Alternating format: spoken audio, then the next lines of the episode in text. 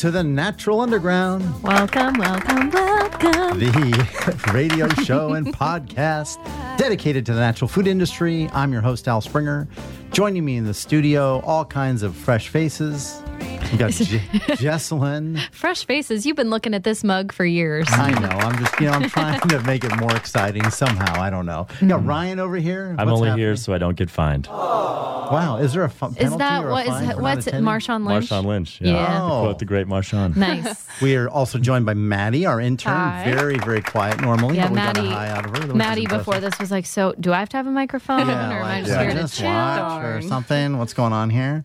I look down. Jesselyn is so nice. She put together a uh, sort Ex- of. A, what did you just say? I know it's a compliment. Oh, it's being recorded. I can play it on loop. What That's a my new mistake you just ringtone. I know that. I'm gonna make like a new song, and it's ah. just that on repeat. She's just gonna mm. play it mm. uh, all the mm. time. Jocelyn's so nice. Well, she made a little outline for the show, and it says guest pump, which means uh, We're talking about our guest. Yeah, but I read them. it that hey, we got a guest pimp. I got excited. I thought we were gonna have a pimp on the show. Finally, the show sort of takes it up a notch. Finally, in terms it's of interest relevant to the consumer I packaging. think it's Yes. a couple notches. Yes.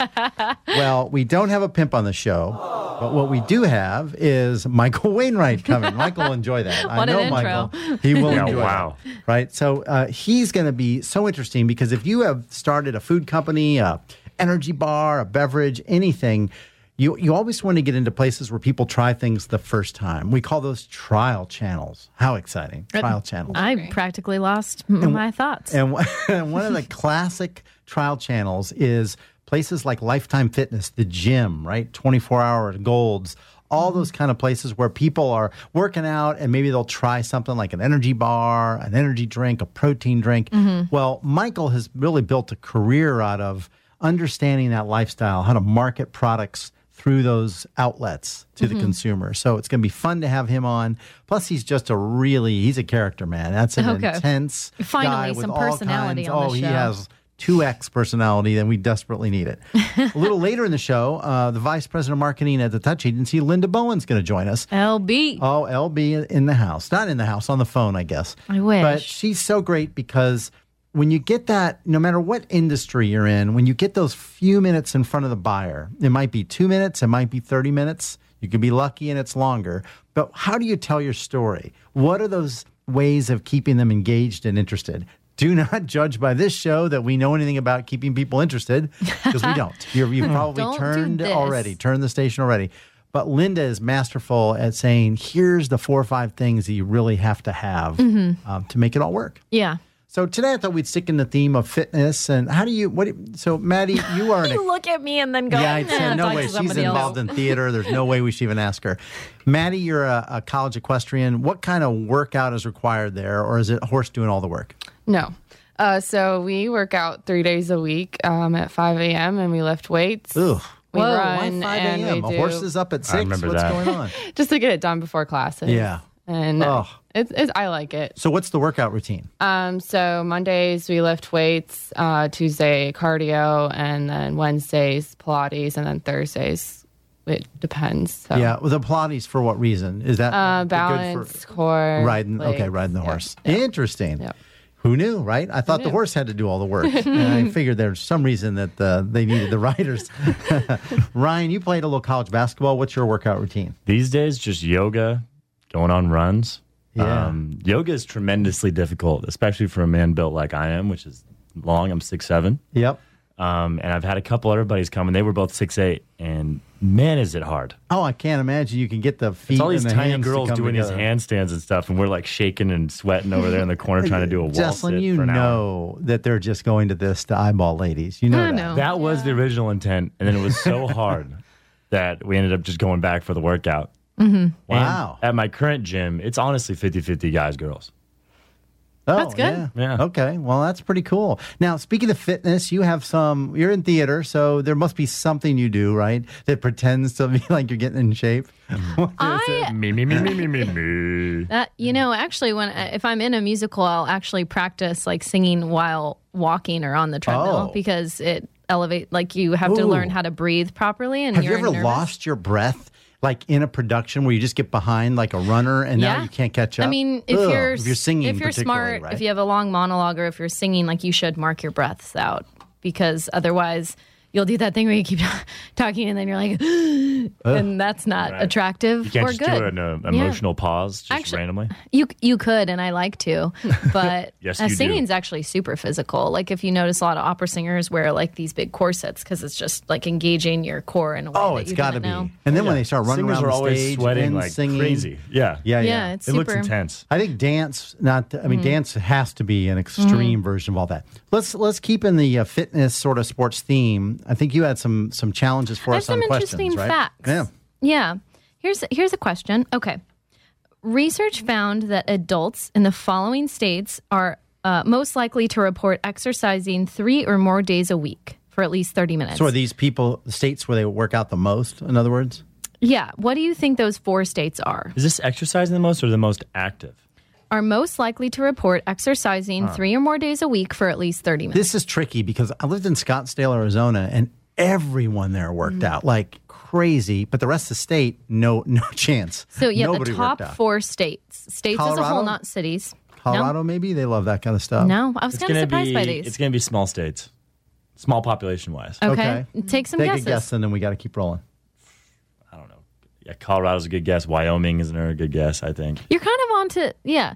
Actually, you have any guesses, Maddie? No. She's like, whatever. Yeah. no, just- Um, and when Ver- is this Vermont? internship over? Vermont. That Vermont? makes a lot of sense to me. Hawaii, but Oh, I bet yeah. that's a lot of surfing, hiking, stuff like that. Yeah. Montana, those people are just like, I'm going to get my cattle and That's what I mean. Wow, Like. I think we just lost whatever one listener yeah, we go- have in Montana. goodbye Billings, we'll miss Jeez. you. And Alaska, that makes Uh, sense too. yeah, I mean, it's a very That's just rugged survival. lifestyle. That's just Yeah. trying to live. Yeah. All right, Okay. well, let's do one more, and then we got to hit our, our pie hole products. In 2016, what percent of U.S. citizens were inactive? Which means like no working out. None they, at all. They have not made an effort to work out. I mean, I guess. Fifteen to twenty. Okay. What do you think? Over under? way over. You think it's less than that? I think it's more than that. What do you Okay. think? I think it's like 30%. 27.5%. Wow. Yeah. Well, what are those? Por- now we don't know all the reasons, so we're not certainly No. not judging them. But it tells you that there's a lot There's of a folks that- discrepancy. Mm-hmm. yeah, that need to, you know, hopefully can find a way to kind of get after because it, it makes you feel so much better. It's like we always Half talk about natural foods here. there. The other half of that equation is moving, just keeping yourself. The human moving, body's meant to be walking active. all the time. Yeah, this Yeah. is the health minute. Speaking we of do pie yeah, hole yeah, corner? speaking of what we're eating, what are we thinking here? Uh, hit it, Matt. Time's wasting, don't you know? Put something tasty in my old pie hole. Hola. Thanks, Oh, Maddie. nice, John. Wow. Officially a member of the National yeah. Underground Thank right you. there. Beautiful harmonies. I'll go first. We'll just go through this real quick. Uh, so these are this week in Pie Hole. In the Pie Hole this week, we decided we were going to do sort of fitness, nutrition related in the spirit Yes. of talking to Michael Wainwright today. Yes. Uh, I had to go with Rally Recovery Drink. It's a great little post workout drink. It keeps you hydrated, it keeps you refreshed. There's uh, plenty of potassium, B vitamins. It's very low in sugar. It's a great alternative to some other sports drinks that have a lot of artificial colors and Right. flavors and sweeteners. Rally Recovery Drink. Go to drinkrally.com. Yes. Brian. Mine is called Healthy Scoop. So you guys know I'm a big fan of any kind of vegetables in my drink. Plant I like based. you love plant based proteins. Whether it's daily greens or that's just drinking your veggies or Vega plant based proteins. Yep. This is something very similar. Um, really cool company, cool people behind. It's called Healthy Scoop. You can Right. find them at healthyscoop.com. 20 grams of protein with complete amino acid profile. I don't know what that means, but it sounds awesome. High in antioxidants, omega 3s, 1 billion probiotics, and 50% of your daily vitamins and minerals. That's a Nice. big one Boom, shot. boom. Nice. Uh, all right. Here's my thing. This is gonna be my uh, uh, good advice for you. Get addicted to protein cookies. Yeah. And I can't stop. So I started with Lenny and Larry's, who makes Muscle Brownie. They have the complete cookie. Yeah, I think yeah. their brand just sold, or they brought in an investor. It was Those are all good. over the news. they have a uh, thousand this week. flavors. Yes. But then I've also turned been turned on to Oatmega, who's now owned by this uh, Amplify, Amplify, right? yep. Uh, the, the Skinny Pop and all those things. They have a cookie. And when we had Oatmega as a client before that acquisition, we were always, you know, suggesting they get a make the cookie bigger. And they have done that. It's delicious. I love it. It's gluten free. Awesome. Check it out. Touch Agency was involved with Lenny and Larry's too. We're deep in the Yeah, cookie we were game. deep into cookie. So uh, we love cookies. And then HEB even has one that's a protein cookie now. It's HEB That- It's called the Perfect Cookie or the Oh, Protein yeah, yeah. Cookie. Protein Cookie. Delicious. So check it all out. All right, Michael Wainwright, when we come back on the Natural Underground.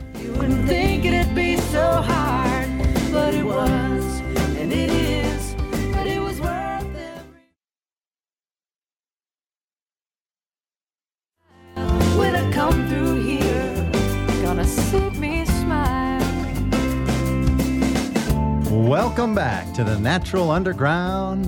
Before the we took a break. Was that a break, Jocelyn? What was it? I took of... some sips of water and coffee, so yeah, I walked like around. I guess it was a break. I stared yeah. blankly at the wall. That was what and you do. And reconsidered my life decisions that got me to exactly this exact point. What you do? Did you come up with anything?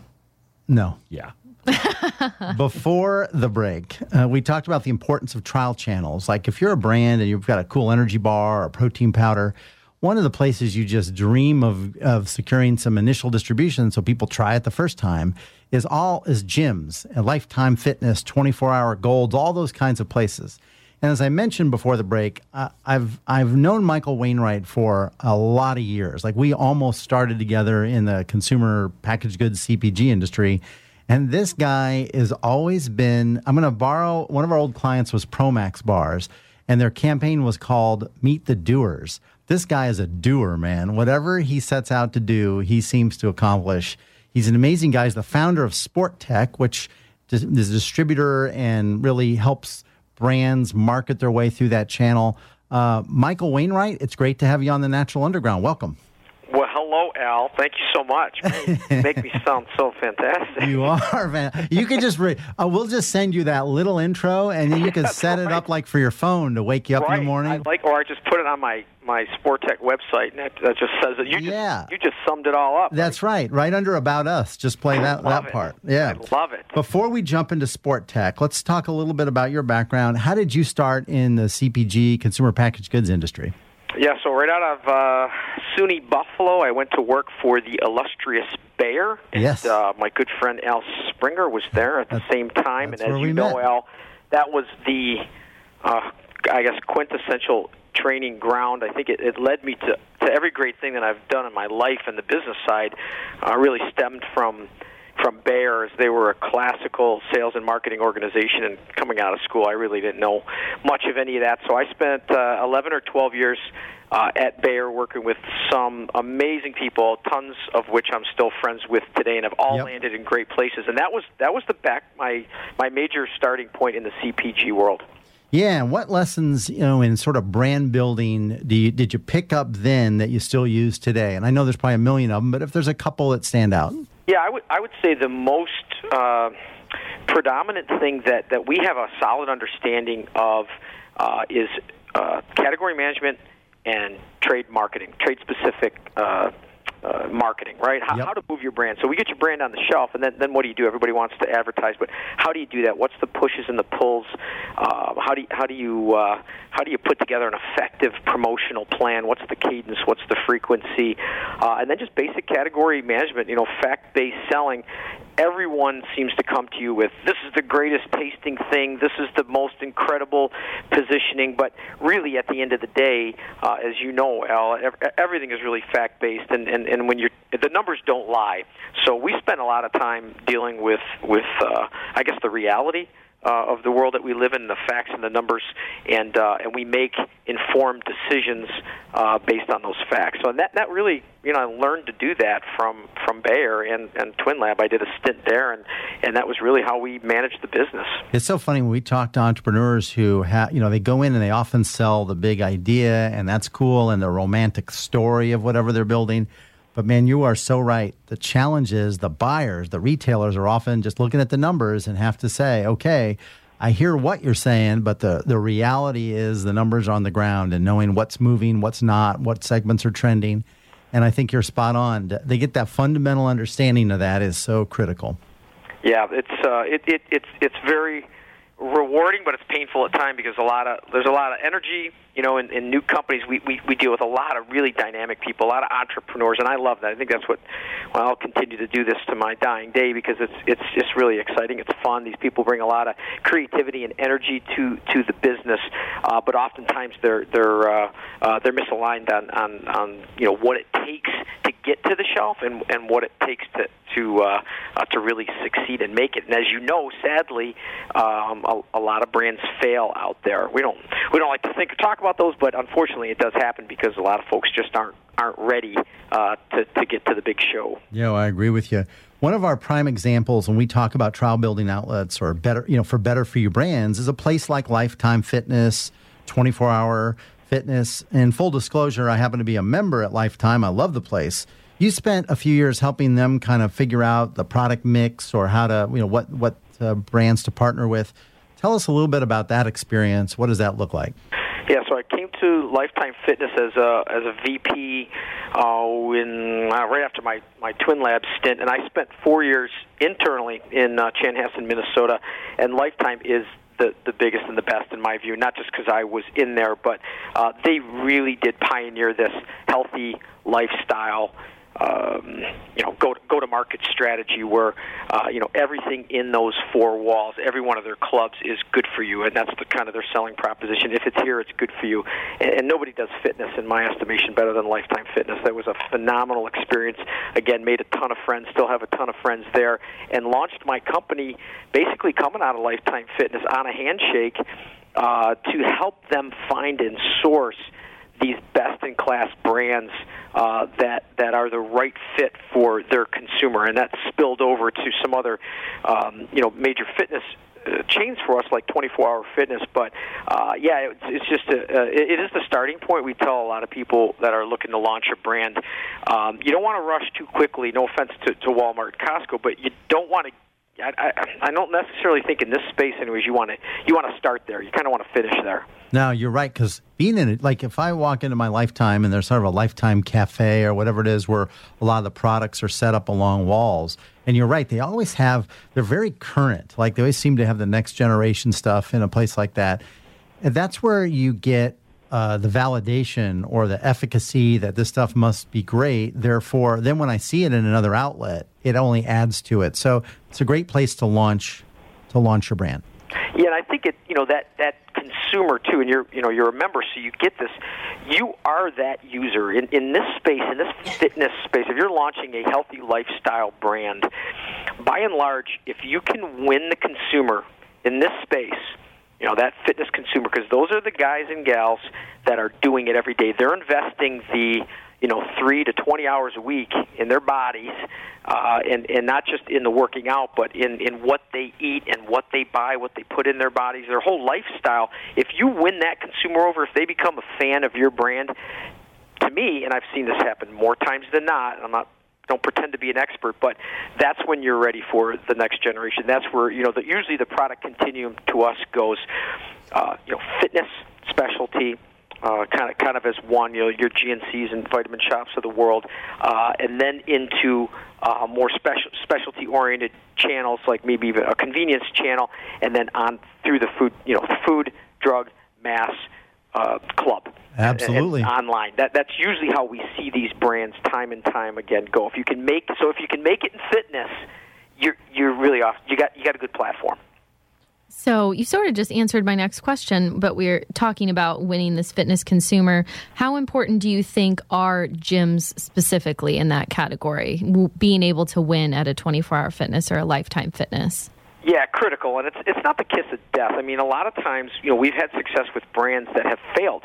Uh, we, we've launched them, uh, you know, got them on the shelf, and even put some, you know, promotional plans in place, and it hasn't worked. It hasn't met the criteria, you know, of the buyer in the buyer's estimation. You know, the turns just aren't there, and and oftentimes the company will go back and revamp some things, whether it's packaging, pricing, or reformulation, uh, and try again. Right? Those are the winners. You gotta you just gotta keep swinging.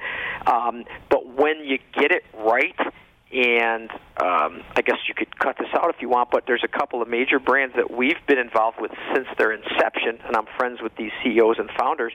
Uh, but that's Lenny and Larry's. Oh yeah, uh, we were just Cook. talking about them in the opening segment. You know, they just yeah, so took their- they just uh, took Barry, their Barry Turner, uh, just an amazing, you know, uh, entrepreneur, and had an idea. We started our companies together. Um, I wish I was in the position he was in in terms of sales. Uh, Yep. But, but hats hats off to him and his folks. They've done a phenomenal job, um, and and that's a brand that started in fitness, and they and they validated their existence there. They drove that brand through the fitness channel, uh, and now are just crushing it in uh, in, in the mass market. Yeah, well, uh, they took on, I think, a, a, a big investor, almost, you know, sold a big chunk of it. Uh, it was in the news. Yes. Um, we worked with Lenny and Larry, Don and Barry years ago when Muscle Brownie was really right. their thing. That was their And- first thing. And it was embar- it's embarrassing to admit this because we missed twice in um, in that energy bar world. The other was uh, when Luna launched. We were helping Balance Bar, and they said we want to do like a, a coating on one side of a bar. And, and and I said, oh, that's that's so stupid. Right. Uh, you know, no one will ever go for that. You got to have coating on both sides, man. What is this? You know, what is this? Child's play? Uh, and and that turned out to be big. And then the funny thing is, I still to this day think that the pre-formulated uh, Lenny and Larry muscle brownie chocolate peanut was the best thing in the category. But that Still cook- going. yeah, but that cookie was just sort of over there, and uh, I I remember Don's son getting into like airports and trial building channels and some C stores, and you could tell pretty quickly like, wow, this thing is going to be a big winner. I, I kick myself all the time. Like, how hard was that? You picked. Everybody loves cookies. Just protein. Boom. Yeah. But, you know, it's easier said than done. Getting that consistency in the product and and kind of their they have a patented technology, I believe, on that because there's been a lot of folks coming out with protein cookies now. Oh, uh, many Lenny of and them. Said, and they don't no, nothing. You know, and this is credit to my friend Barry. I've tried a, a, pro- no less than ten of them, and nothing tastes like that Lenny and Larry's protein cookie. So good for those guys. Well, in terms of um, winning in that channel, can you talk to a bit of the like what kind of decision criteria are these gyms and fitness centers looking for relative to product selection? Yeah, and so it's tough, right? Because um, in some instances, they they want to br- they want the new adapter, early adapters, right? So you have a brand out there that is literally nowhere in in existence. So at that point. I would just say good old intuition takes over from the buyer's perspective, saying, okay, we're seeing growth in um, snacks, right? Pro- protein fortified snacks. So we know we know we want to push there, uh, and a lot of times, you know, it's kind of like spitballing, you're throwing some things at the wall, hoping that they stick. Um, so there's really not a lot of facts there. They just see the the numbers moving in that direction, and they'll take a chance on a brand that help you know seems to fit uh, that criteria. Michael, we want to ask you some questions about sport tech and talk about the kind of the entrepreneurial side of things and how you know what you're building there. Um, but we have to take a break. Can we keep you over one more segment? I would love it. All right. We're going to take a break. When we come back, more with Michael Wainwright, the founder of Sport Tech and the whole world of sort of sports and fitness channel sales and marketing. You're listening to the Natural Underground.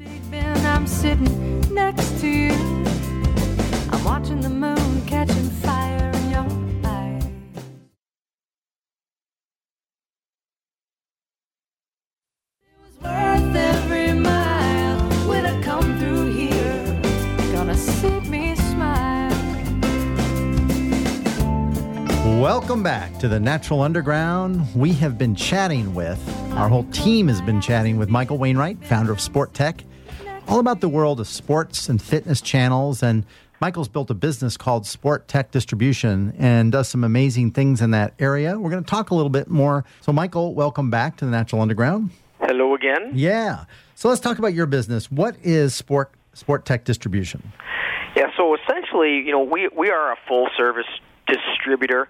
Uh, I like to say we, we kind of flip the pyramid upside down, where most distribution companies, you know, the, the, the fatter part of the pyramid is in that logistics, supply chain, distribution, trucking, warehousing, picking, packing, the kind of that traditional distribution model, uh, you know, and then and then the selling and the category management side and all that stuff at the tip of the triangle, uh, you know, is it kind of occupies a smaller amount of their time. Well, well, ours is completely the inverse. If you just flip that triangle right over, the fattest part of what we do day in and day out is really category management, brand building, um, positioning companies to succeed in this really dynamic space called fitness.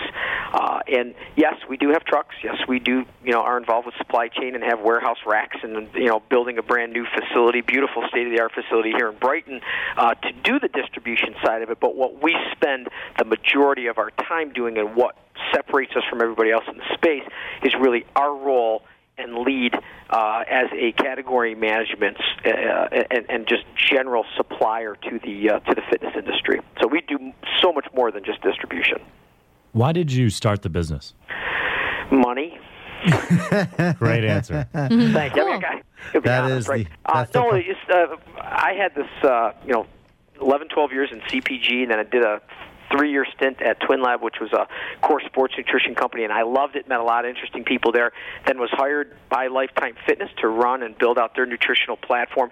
So I've always had an affinity in this space. I'm not a professional athlete, but I love sports. I love being around the people that are in this industry. They're very fit-minded entrepreneurs, uh, and kind of developed, uh, I, I guess, some business acumen around um, emerging brands and emerging businesses. So I feed off that energy, and we legit help people. If you have a brand uh, and you want to get it to market, uh, oftentimes if our if our retail partners like a Lifetime or a 24 or some of our other chains don't direct you towards us, um, you'll you'll find us through industry through great folks like uh, Barry at Lenny and Larry's and the people at VUCA and Ostrim, and we probably have 80 manufacturers under our umbrella, and most of our leads come from our great partners who say, "Hey, you really need to talk to Sportech. They helped us here, uh, or you want to launch a brand. This is where you want to start. Talk to this guy." So it kind of feeds itself, which is fantastic.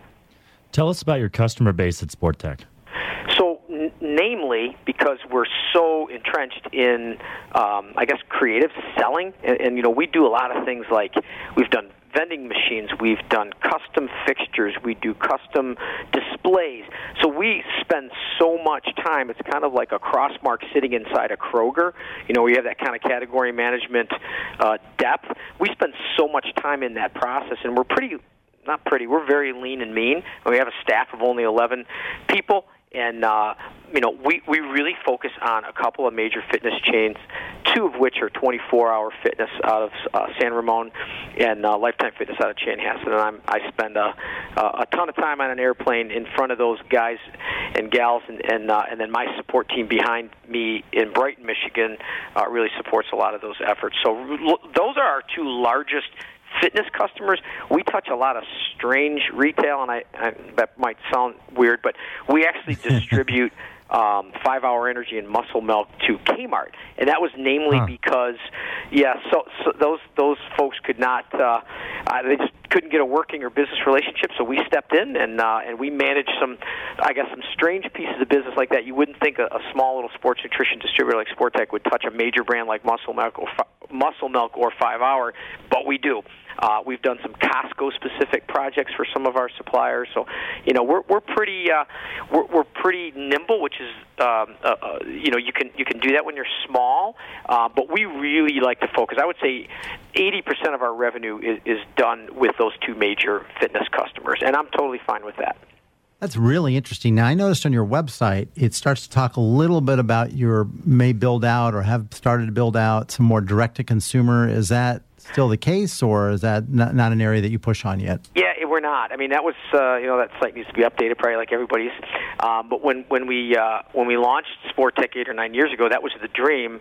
And then here comes the mighty Amazon, right? And online re- retailing has been such a challenge to any manufacturer in my estimation and we're not the manufacturer right we're just a distributor so that's we're one level removed from it it's hard enough for Lenny and Larry's, you know, stay on that, or, or any of these folks to sell direct to consumer to compete against the online retailers and then and then violate their own map pricing.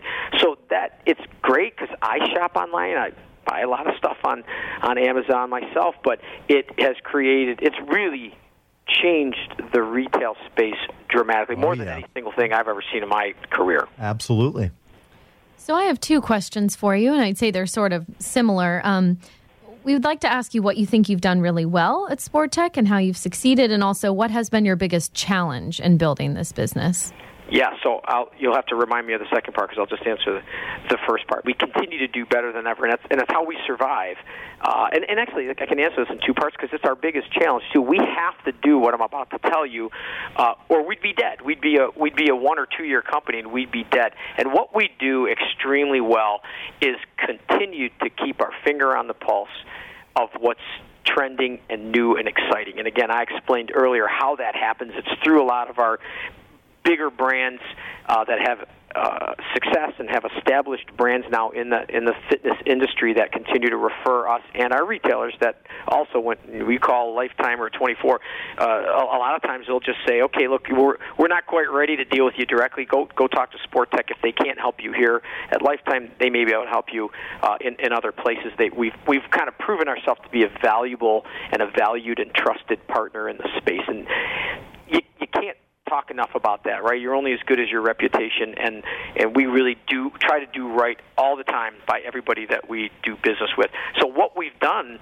extremely well, though, is continue to to, to provide this steady stream of newness uh, in, in the channel of fitness. Um, we cannot rely on the brands, um, you know, just a, a handful of brands, because that becomes leads me to our biggest challenge, and that is we, we take a brand from nothing, we build that to X dollars, uh, it becomes you know a, a, a larger brand, and then in a few instances, in several instances, too many times, that brand either wants to go direct uh, with the retailer, or the retailer wants to explore a deeper partnership model on marketing and and uh, you know et cetera. And, and we've lost a lot of major brands, um, you know, which is a which is a really tough thing to swallow, right? As a business owner, you you you've, you've started with these guys, you, you've you've been a partner for five, seven, ten years, and then they go direct. It's the nature of the business, but if we don't continue to provide a steady stream of newness, we're dead. So that's our our greatest asset is is also, um, you know, it, it's a it's a necessity, but it's it's also our biggest challenge Well, I think we are good at what we do. every brand though sort of has a, a similar challenge. Every company in their whatever industry. How what what are the tricks that you guys use? Just to your point of trying to stay current. So what is it that you do? What events are you at the Arnold? I mean, where you know, where do you go to try and keep uh, current with what the uh, trends are in such a rapidly moving it's world like sports fitness? Yeah, it's crazy. We've had a ton of success uh, with ECRM. Uh, Yeah. You know, we that that show's been around for 20 years. I remember launching brands at that show. Uh, gosh, almost 20 years ago uh, with Twinlab when we rolled out from specialty to mass market. As on the manufacturing side, we use that show, Lifetime Fitness. We we launched a couple retail brands there when I was inside and went to ECRM. Um, there is a new show that we're going to in July in Las Vegas called Idea, um, and uh, we're, this is our first first go around at that show. But we have to stay current with these shows. Expo West, Expo East, both fantastic shows for for brands uh, and retailers that are in this healthy. Uh, lifestyle space, or what we like to call uh, performance nutrition, uh, and then, like I say, a lot of word of mouth. Right? It's a, it's it, it is a really dynamic and changing industry, but it's also fairly small. Uh, so you, you you tend to you know it, it, it's always like that seven degrees of separation. You always you talk to somebody and it's at like two degrees of separation because you always seem to know oh you worked at uh, SmithKline you know back here and then I know this guy and it's like you know in one minute you see, feel like you know everybody in the in the industry. For fellow entrepreneurs, if you could go back in time and whisper some advice in your own ear, and maybe you like doing that, I don't know, it could be fun. But if you're whispering advice in your own ear about like the day you started Sport Tech, what would it be? What do you wish you could go tell yourself? and it's been just an incredible ride, right? And I, it's so funny, like with entrepreneurs. And this is why I love going to the ECRM shows of how these people launch their companies and brands is fascinating. So even if it's something that we're never going to buy, like a, you know, a, a, a I don't know how appropriate I can be, but you know, just a uh, a colored condom, right? That's not anything we're going to sell in the four walls of fitness. But I'm still fascinated to sit there and listen to how how these folks came to be, what their market vision is. Um, so that's I again I started with that, but I really feed on that uh, that entrepreneurism because that's that's kind of who I am and, and and what I am. But if I had to give anyone advice, and I I give this advice out all the time, especially my own kids, is like don't quit. You know, take risk and don't quit. You can't be afraid of some short-term failure, and a lot of times, you know, folks, you don't get it right. Like I said, we've we've had success with brands that have stumbled and failed, but to, you know, went back to the drawing board, did not quit, uh, stuck it out, and and have made uh, uh, have made mountains. This has been so good. A lot. We have learned a lot just kind of listening to your overview of the channel, how you're building a business that addresses some of those outlets. If people want to know more about Sport Tech or get in contact with you, um, is there a website, social media? What's the best way to do that? I would say fire me an email. I'm not.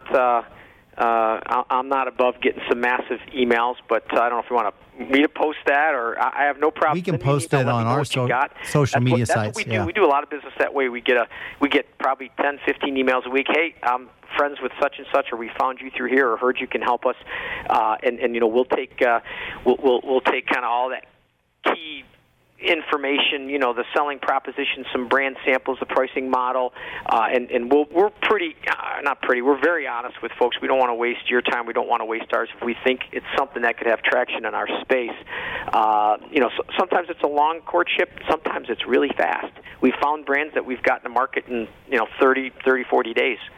What's the best email?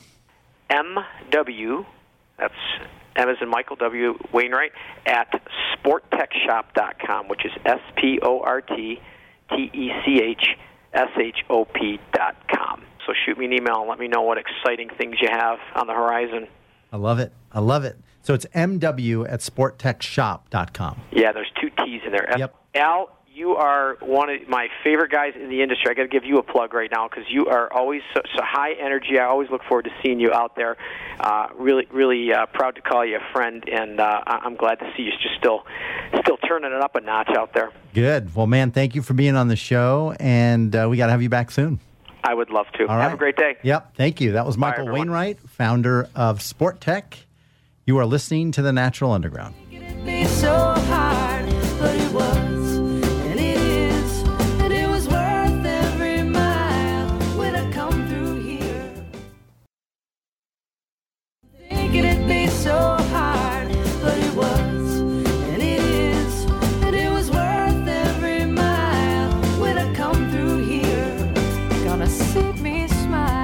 Welcome back to the Natural Underground. How great was it having Michael Wainwright on the show? That Yeah, it was guy great. knows his stuff. Very hmm. knowledgeable, funny. He liked you a bit much in a Well, way that that, was made weird. me That uncomfortable. was weird. He clearly must doesn't be know you confused. very well. No, he Yeah, he probably was like, doesn't. "You're a good guy." And- That guy hmm. got more. Man, when we worked together, he was just. the- the- He, I remember he was like a national accounts guy. We were all in our twenties, and he could get some stuff done, man. So that's an interesting cat. No doubt that his his business, his distributorship, uh, is killing it in that channel as well.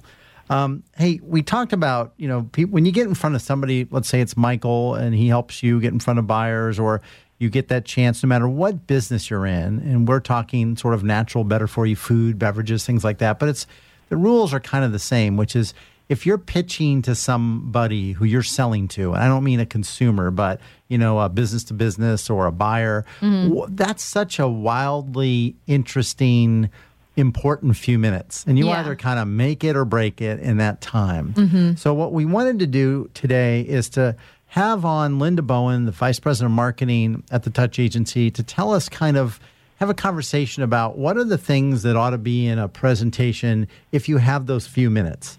You know, um, Ryan, you went to ECRM not long ago, which is tell tell people what that that flow is like. It's like speed dating. it is. You get 10 or 20 minutes and you're just, every retailer's coming at you. They're totally different.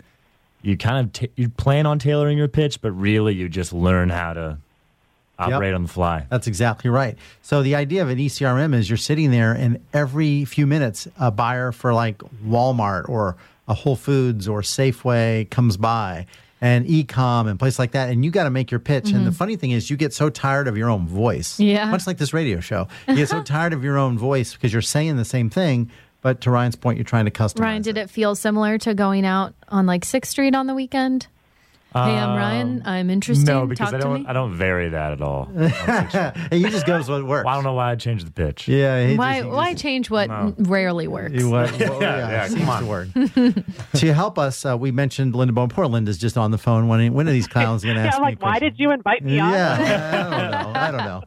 Um, so, so Five Linda. minutes in, I'm not even introduced yet. Yes, that's right. LB, Linda, you are here. Welcome to the Natural Underground.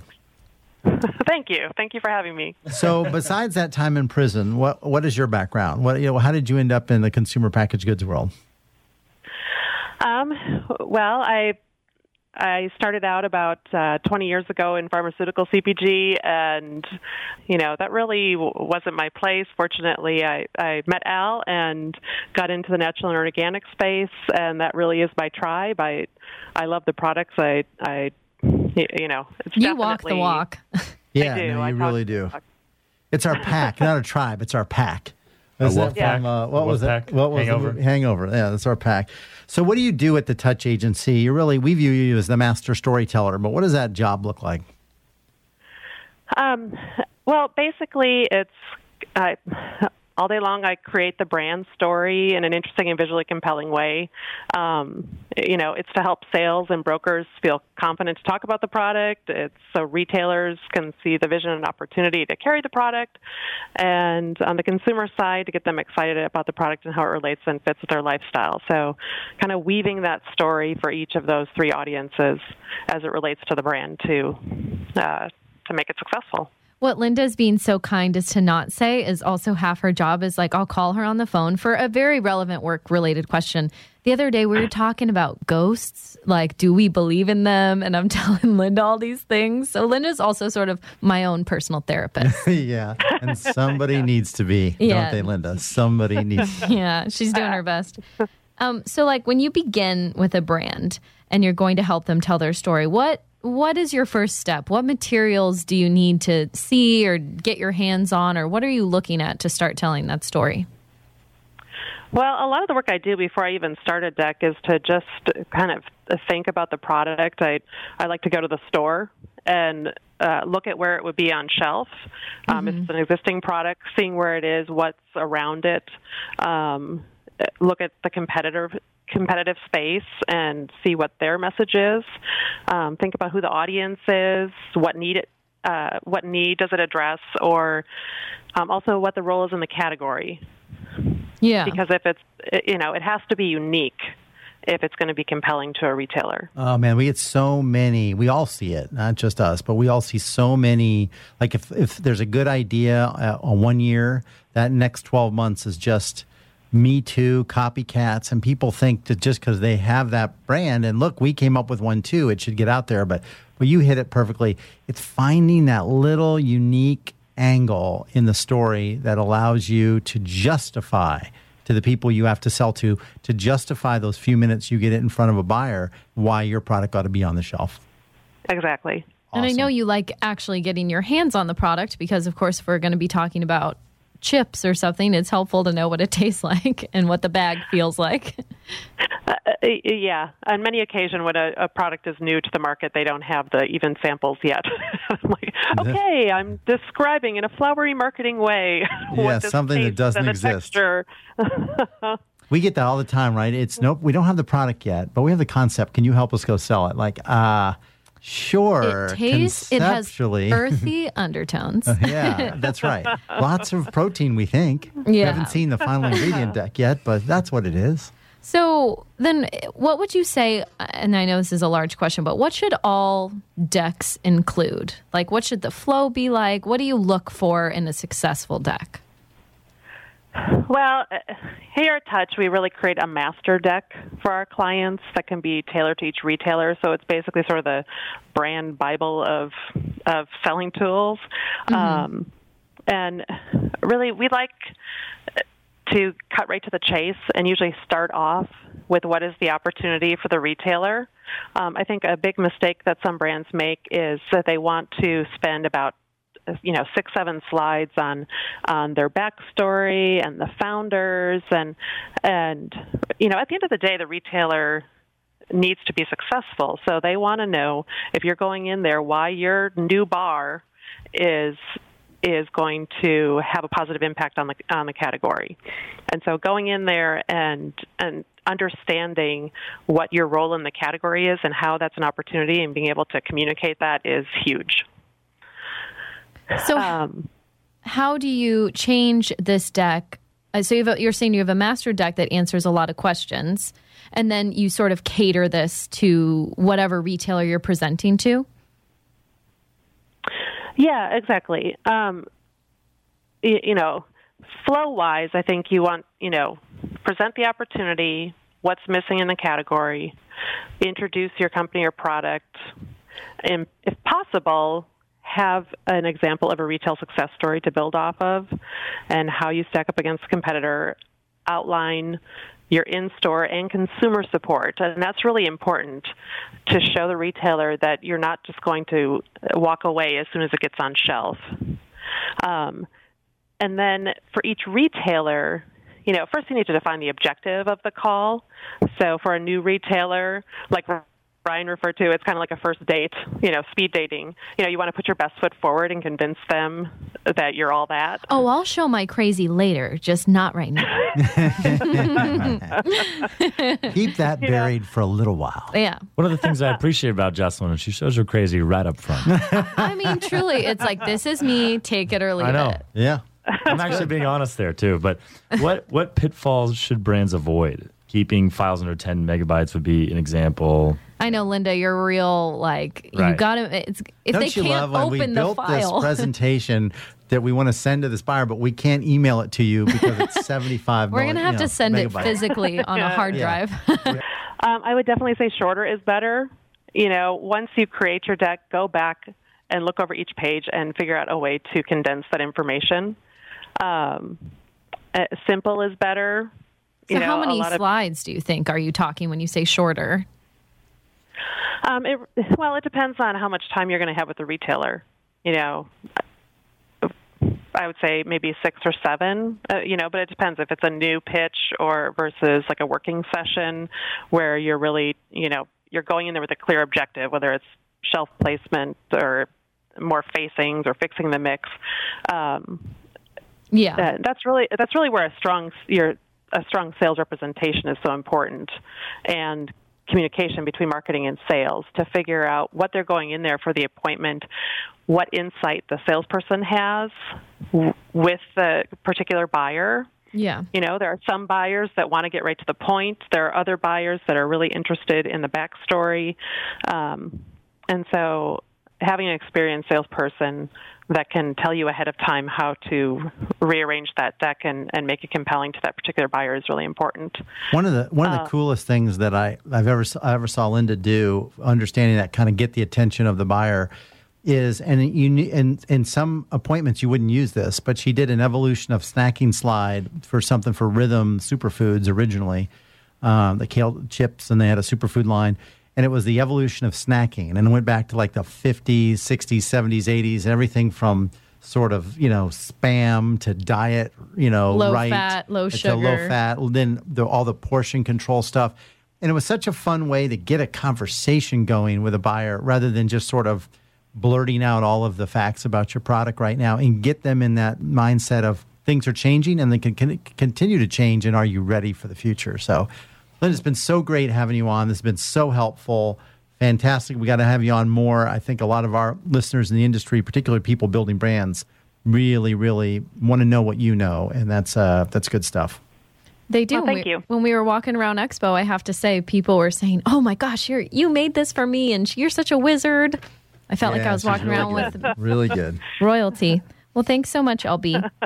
Hi, thank you. That's our show for this week. Thank you so much for listening to The Natural Underground. If you have questions, comments, concerns, or compliments, please email us at info at thetouchagency.com. You can follow us on Facebook at The Natural Underground. That's our show. Thanks we'll for see you next week. Later.